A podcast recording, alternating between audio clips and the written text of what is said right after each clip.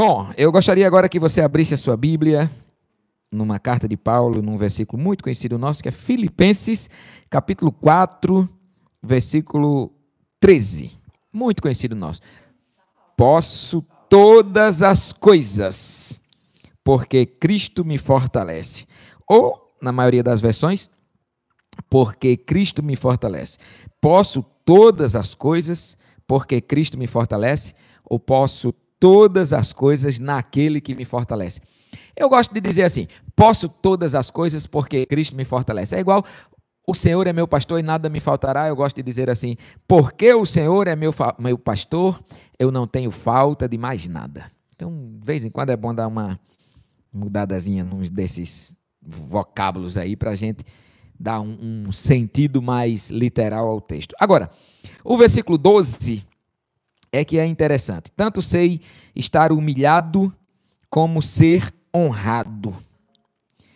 De tudo em todas as circunstâncias, tanto tenho experiência, ou já tenho experiência, tanto de fartura como de fome, assim de abundância como de escassez. Por causa disso, posso todas as coisas, posso todas as coisas, porque já tenho experiência nos extremos da vida. Série que inicia agora está aqui. Já tem outra imagem, né, Detone? Três por um. Vamos ver o que é que tem atrás? Porque, deixa eu ver o que é que tem atrás. Vixe. Aí é um torno, meu amigo, o nome disso. Isso aí é, é... Ah, não, isso aí... Isso aí não se usa mais, mas eu peguei isso ainda. Isso é para fazer as, a gente chama de miada de fio. Miada, que é meada. É, é, é, os novelos de fios. Não os novelos, mas os rolos de fios que a gente usa para depois para depois alvejar, tingir e coisas do tipo. Isso aí não se usa mais. É muito bom, mas eu peguei. Muito, tudo que não se usa mais eu já peguei. Tecendo a vida, a série hoje, a, a, o episódio hoje é episódio 3 por 1. E aí, ver como é que está a imagem, se assim fica legal, Detone. E aí eu quero fazer uma introdução de onde sai essa série. Essa série sai, daqui a pouco eu volto para esse texto, das minhas experiências pessoais nas tecelagens, principalmente da cidade de Caicó. Caicó é uma cidade que fica a 300 quilômetros de Natal, no Rio Grande do Norte, e a 200 quilômetros de Mossoró, a 400 quilômetros de Recife. E nas décadas, no, no, século, no século 20, nas décadas de 20, 30, 40 do século 20, aquela região, 50, 60, 70, principalmente até 50, 60, aquela região tinha praticamente se transformado numa região de monocultura de algodão, chamado algodão mocó. Era um algodão que o povo, antigamente, minha avó, vovó Toninha, avó de Erivaneide, todos os avós nossos, de, de, nós que nascemos na década de 70 naquela região, nossos avós, nossos, principalmente nossos avós, plantavam algodão, colhiam algodão, enrolavam o algodão, e eles tinham também maquinetas de enrolar o algodão. Quem assiste a biografia de Gandhi, vê Gandhi fazendo fio e fazendo suas próprias roupas numa dessas maquinetas manuais, né? Manual, não tinha energia elétrica, não tinha nada nessa época. E elas fazem, eu digo elas porque isso era um trabalho principalmente da mulher. Enquanto o homem plantava o algodão, colhia o algodão, a mulher transformava o algodão em fio e fazia as roupas dos seus filhos e as redes não existia cama. Na minha realidade, nós éramos nove na minha casa, só existia uma cama, que era para o pai e para a mãe, e sete redes, até porque as casas eram muito pequenas. Você não tinha condição de uma casa com nove pessoas como a minha, você ter uma, uma cama de casal e, e, e sete camas de solteiro. As casas tinham dois cômodos, nem banheiro tinha, e três cômodos quando era muito pequena, coisa de 60 metros quadrados, 70, 80 metros quadrados para morar ali nove pessoas. Então não tinha luxo de ter, de ter cama. Então a rede era um produto muito especial que vem desde os indígenas, né, que habitavam aquela região, desde os dos, dos nativos que habitavam aquela região. Termina a Revolução Industrial da Inglaterra, que na, na sua primeira etapa criou máquinas, teares de fazer redes e fios grossos para roupas. Aquelas máquinas ficam obsoletas, ou seja, não prestam mais. E nas décadas de 50, 60, 70, principalmente 60 e 70, elas começam a chegar, aquelas sucatas, eu lembro dos nomes, Anigrete, eu não sei nem se era isso mesmo, mas a gente chamava de Anigrete, que eram os nomes das máquinas em inglês, vinham para os sertões umas coisas velhas, umas sucatas, uns ferros austeros, umas coisas difíceis. E foram substituindo o jeito manual de se fazer as redes e aquela região, principalmente São Bento da Paraíba e Caicó, no Rio Grande do Norte, São Bento da Paraíba no Alto Sertão da Paraíba, Caicó no Alto Sertão do Rio Grande do Norte, se tornaram ali nas décadas de 70, 80, as maiores produtoras de redes do Brasil. Se você hoje dorme numa rede, certamente a grande probabilidade de você comprar uma rede ainda dessa região, até porque São Bento, onde a minha família paterna mora lá, continua sendo a maior produtora de rede do Brasil. Ora, eu nasci dentro dos ainda tiares manuais, não havia ainda essas máquinas que eu, que eu falei que vieram da Inglaterra. Eu nasço em 75, meu pai chega em Caicó em 74 e ele vem dessa terra de São Bento, Serra Negra, que é a terra redeira, e ele é praticamente a primeira pessoa que vem trabalhar para implementar as primeiras tecelagens que a gente chamava de tecelagens elétricas estavam substituindo aqueles tiares elétricos, substituindo os tiares de pau.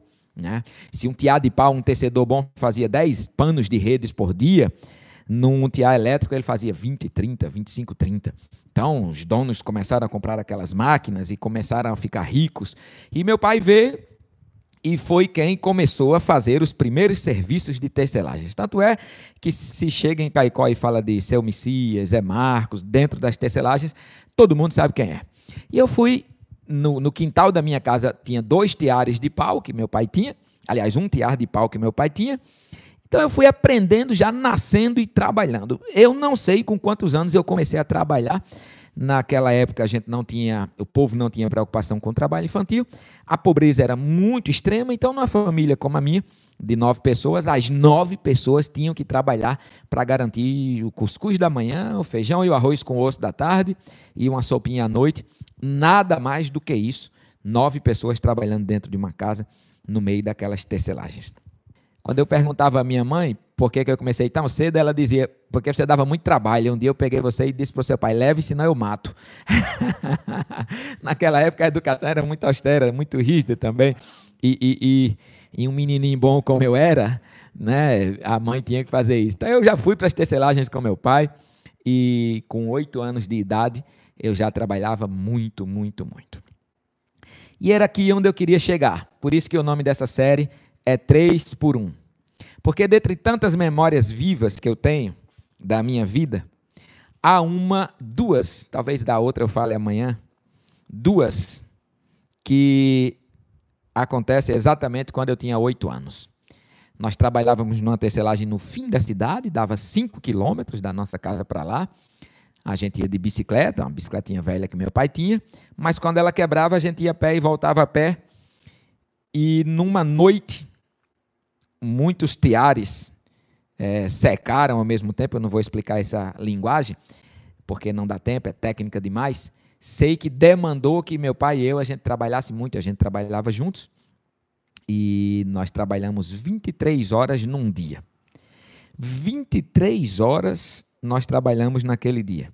A gente começou a trabalhar uma da manhã. O nome do dono da tecelagem, eu acho que ele ainda é vivo, é Fortunato.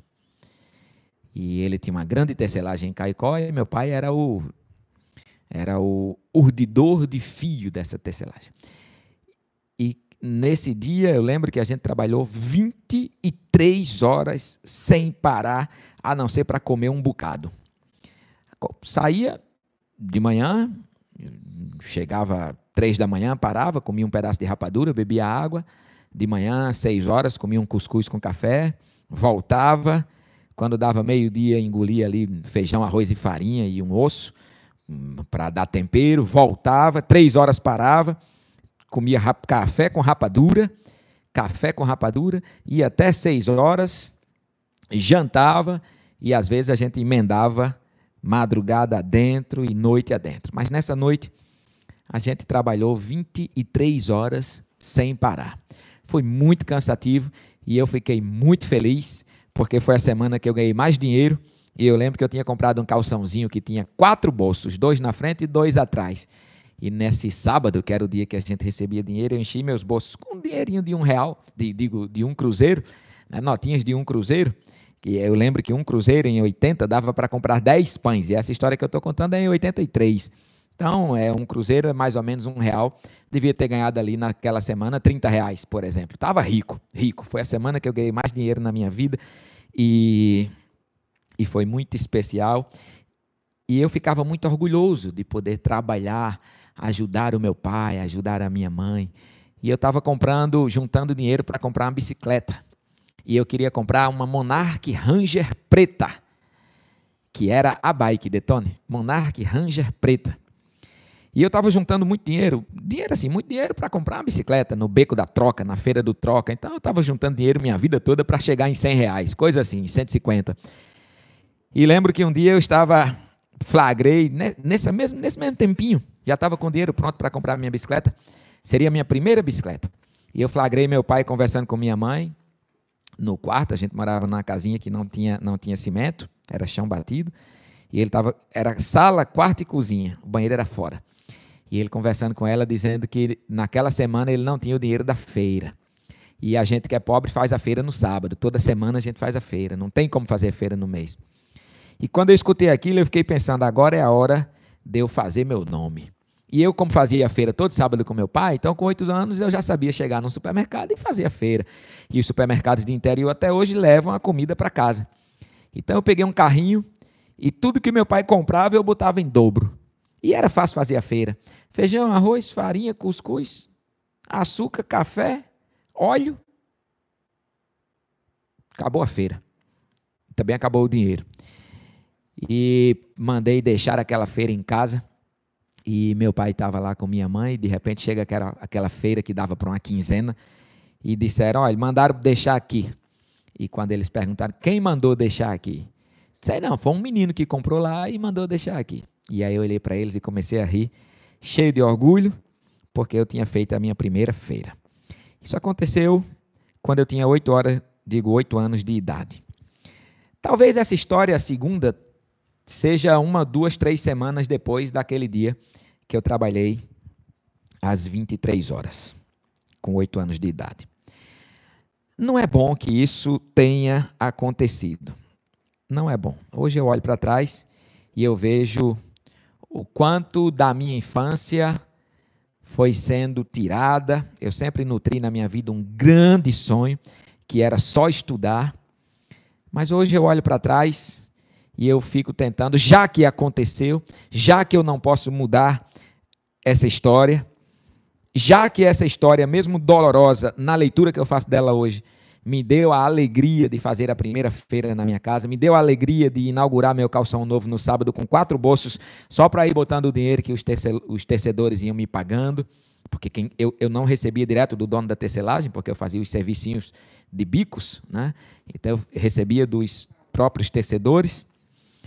Me deu essas alegrias, tirou de mim muitas possibilidades, mas Onde é que eu queria chegar com essa história toda? Eu queria chegar nisso que a gente leu em Filipenses 4, versículo 12 e 13. Tanto sei ser humilhado, como também ser honrado. É. Nesta semana eu fui muito humilhado, inclusive, porque eu tinha a tarefa de toda tarde ir comprar o pão que a gente comia na janta, na tecelagem. E os pães doces vinham com um coquinho em cima, e eu gostava muito daquilo. E eu trazia 30 pães e os pães vinham tudo sem coco em cima. Eu ruía os cocos. Até que um dia o dono da tecelagem descobriu e perguntou a mim o que era, e eu disse que era que o dono da padaria disse que tinha rato na padaria, e ele puxou meu, minha orelha e disse: É um rato que anda em pé. E aí todo mundo começou a rir de mim, porque todo mundo sabia que era eu que, que comia o coquinho daquele pão doce. Na minha casa não entrava pão doce. Então, assim, é uma mescla de sentimentos que estão aí mais ou menos no intervalo de duas semanas. Trabalhar 23 horas num dia, pegar o dinheiro da primeira bicicleta e fazer a feira para casa, ser humilhado no meio da, daqueles 30 trabalhadores da tecelagem Tanto sei ser humilhado como também ser honrado. De tudo e em todas as circunstâncias já tenho experiência, tanto em fartura como em fome, assim em abundância quanto em escassez. Eu posso todas as coisas porque Cristo me fortalece. Quando a gente canta essa música de Kleber Lucas, que diz: Eu te agradeço, oh Deus, pois no deserto não me deixou morrer e nem desanimar, quem conhece a cidade de Caicó sabe que nós estamos falando de um semideserto. É uma das cidades mais áridas do Brasil. Fica na região do Seridó, que é uma das regiões com maior índice de desertificação do Brasil. Se existe um lugar seco no Brasil, Caicó está no topo. E eu fico vendo tudo que a vida me deu de presente para que tudo na minha vida desse errado, Deus foi usando como adubo para que hoje eu possa ser o homem mais feliz do mundo, conforme eu gosto de dizer, eu sou o pastor mais feliz do mundo. Não olho para essas histórias com angústia no coração, não olho para essas histórias, para essas histórias com mágoa. Não culpo meu pai, não culpo minha mãe. Eu culpo um sistema que fazia com que numa família de nove pessoas, as nove tivessem que trabalhar. Um sistema que até hoje faz você ir lá e comprar uma rede por 20 reais e você sabe que não se pode comprar uma rede por 20 reais porque é impossível aquele... É como em Caruaru você comprar uma camisa por 5 reais, não se pode pagar 5 reais numa camisa. Tem que haver escravidão para que uma rede custe 15, 20 reais, para que uma camisa custe 5, 7 reais. E eu fui produto dessa escravidão, meus irmãos, meus pais, minha mãe, pobre, com 50 anos de idade, tinha os dedos todos entrevados já, de tanto que trabalhou em tecelagens a vida toda, porque o dinheiro que o meu pai ganhava só dava para comprar a comida, então a roupa era com ela. E a gente tinha que dar também, pelo menos metade do que a gente ganhava a ela, porque era para pagar energia, era para comprar roupa dos irmãos mais novos, eu sou o mais velho dela. Bom, não vejo nada disso mais com mágoa, nunca vi, não quero ver, só quero fazer novas leituras, dentre elas uma leitura espiritual. Todas as coisas podem ser usadas nas nossas vidas para nos engrandecer. E aí é onde eu quero aplicar para a sua vida. Se você está passando por um momento de humilhação, por um momento de dor, por um momento de escassez, como a gente passou, nossa igreja hoje atende mil duzentas e tantas crianças. E eu fico olhando para essas crianças e olho para a vida de minha esposa e a minha vida. E a gente passou toda a escassez que elas passam hoje. Deus tem uma nova história para desenhar no decorrer da nossa vida. Deus não dá ponto sem nó. Isso é uma expressão que a gente usa no sertão, por isso que a série é tecendo a vida. Tecendo a vida. Deus não dá ponto sem nó. Se alguma coisa estiver acontecendo na minha e na sua vida e não for a vontade de Deus, Deus saberá usar esta desgraça para transformar em graça. Apesar de todo sofrimento, de toda humilhação, de trabalhar, por que três por um? Porque naquele dia a gente trabalhou equivalente a três dias, porque num dia a gente não tem que trabalhar oito horas. Então, se eu trabalhei 23 horas, é praticamente três dias num só. Por isso que essa série é três por um. Né? O episódio, digo, este episódio da série Tecendo a Vida é três por um. Toda a sua dor, toda a sua humilhação, tudo que você está passando, tudo que você vai passar ou tudo que você já passou, Deus está olhando para tudo isso. E assim como um grande tecelão que começa a fazer uma rede, um tapete, uma toalha, um cobertor, fazendo entrançados de fios que parecem sem sentido, mas no fim daquele desenho, o Senhor está desenhando a sua vida, o Senhor está desenhando a sua história. Aproveite tudo e tire de tudo boas lições. Tire de tudo ensinamento para a sua vida. Depois eu tive que passar por amargores dos mais violentos que você possa imaginar. Com 19 anos eu entro no exército, onde faço uma carreira de 15 anos, sofro muita humilhação. Todas elas fichinha diante das experiências que eu já tinha vivido. Por isso dá para olhar para trás e dizer: Eu te agradeço, Deus, por, pois no deserto não me deixou morrer. E olhar para trás e dizer a mesma coisa que Paulo disse nesse texto aqui de Filipenses 4, 12 e 13. Eu já passei pelos extremos da vida, e porque eu já passei pelos extremos da vida, eu posso dizer que posso todas as coisas, porque Cristo me fortalece. Ele me fortaleceu no dia que eu tive que trabalhar 23 horas, ele me fortaleceu no dia que eu precisei pegar a minha bicicleta e fazer a feira para minha casa, no dia em que eu fui humilhado naquela tecelagem, eu só tinha oito anos de idade, mas essa história se transformou em adubo e a sua história se transforma em adubo para regar as flores que o Senhor fará nascer dos de entre os espinhos que te furam. Porque ele sabe transformar desgraça em graça. Ele sabe transformar choro em riso, humilhação em honra. Ele pega o pequeno, o esquecido, o deplorável, o inútil o sem futuro, e ele dá uma nova razão para a sua vida. Vai acontecer, ou já aconteceu isso na sua vida. Olhe para você hoje e olhe para o seu passado. E se você hoje se vê numa situação que você pode olhar para trás e, e, e, e, se, e ter se achado numa situação pior, aproveite para dar graças a Deus. Eu vou encerrar aqui com uma história da minha oração no almoço de ontem. Ontem a Ivaneide fez um almoço muito gostoso. Muito, muito, muito gostoso.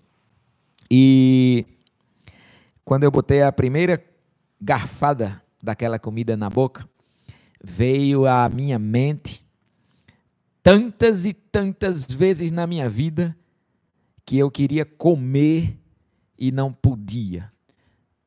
Porque eu só tinha direito a comer na hora e das piores comidas que a gente podia comer, das menos nutritivas. Por isso que eu tenho 1,60m. Das menos nutritivas, das escassas, dos pratinhos de sopa que minha mãe tinha que dividir para nove e a gente tinha que colocar farinha. Não é para nada, é porque aquele prato não dá sustância, é por isso que a gente comia com farinha. E quando eu coloquei aquele garfo na boca, veio a minha memória tantos anos da minha vida que eu queria ter comida e nunca tive. Meu sonho era chupar uma laranja sozinho. Já pensou que sonho? Comer um ovo sozinho. Meu pai pegava um ovo e diluía num cuscuz para nove. E eu dizia: um dia eu vou comer um ovo sozinho. E quando eu coloquei aquele garfo na boca ontem, veio uma oração de gratidão ao meu Deus. Que aquela comida desceu com muito mais sabor, porque ela era tudo que eu sonhava quando eu não tinha. Talvez você tenha hoje tudo que você sonha quando você não tinha. E porque a gente tem, a gente se esquece. Não se esqueça, não. Seja grato ao Senhor, porque Ele deve ter te tirado de muitos desertos e deve ter transformado essa areia árida do deserto da sua vida em adubos preciosos para mostrar as flores que Ele te dá hoje. E se por acaso você estiver passando pelo deserto, calma, todo deserto termina e o manancial do Senhor chegará. Obrigado, Senhor, porque naquela noite e dia eu pude trabalhar com meu pai 23 horas. Obrigado, Pai, porque naquele tempo, com oito anos, eu tive aquela experiência. E a experiência de pegar o meu dinheiro, meu, ganhado com meu suor, e fazer a feira para meu pai, minha mãe, meus irmãos, adiando o projeto da minha primeira bicicleta. Obrigado, Pai, porque quando humilhado, o Senhor não me deixou ficar caído. e não me permitiu fazer com que nada disso deixasse minha cabeça baixa por muito tempo. Te agradeço, Pai. Te agradeço por cuidar de mim e do meu irmão, que está aí na sua casa, talvez passando por dores, lutas, humilhações, desesperos, mas o Senhor é conosco. Aquela porcaria de gente do ano de 83, o Senhor transformou numa pessoa grata e feliz. Obrigado, porque para o Senhor todos nós temos valor, todos nós somos preciosos e o Senhor tem um plano lindo para desenvolver em cada vida, porque o Senhor já é o tecelão da nossa história e já teceu toda a nossa história. Muito obrigado por isso, Pai. Te louvo, louvo o seu nome por causa disso, porque o Senhor me tirou do deserto, tirou meu irmão, minha irmã do deserto. E nós temos hoje tantas coisas que a gente pediu um dia. E se não temos, teremos. Obrigado, porque o Senhor é Deus provedor e tem prazer em nos abençoar. É nossa oração gratos ao Senhor. Em nome de Jesus. Amém e amém.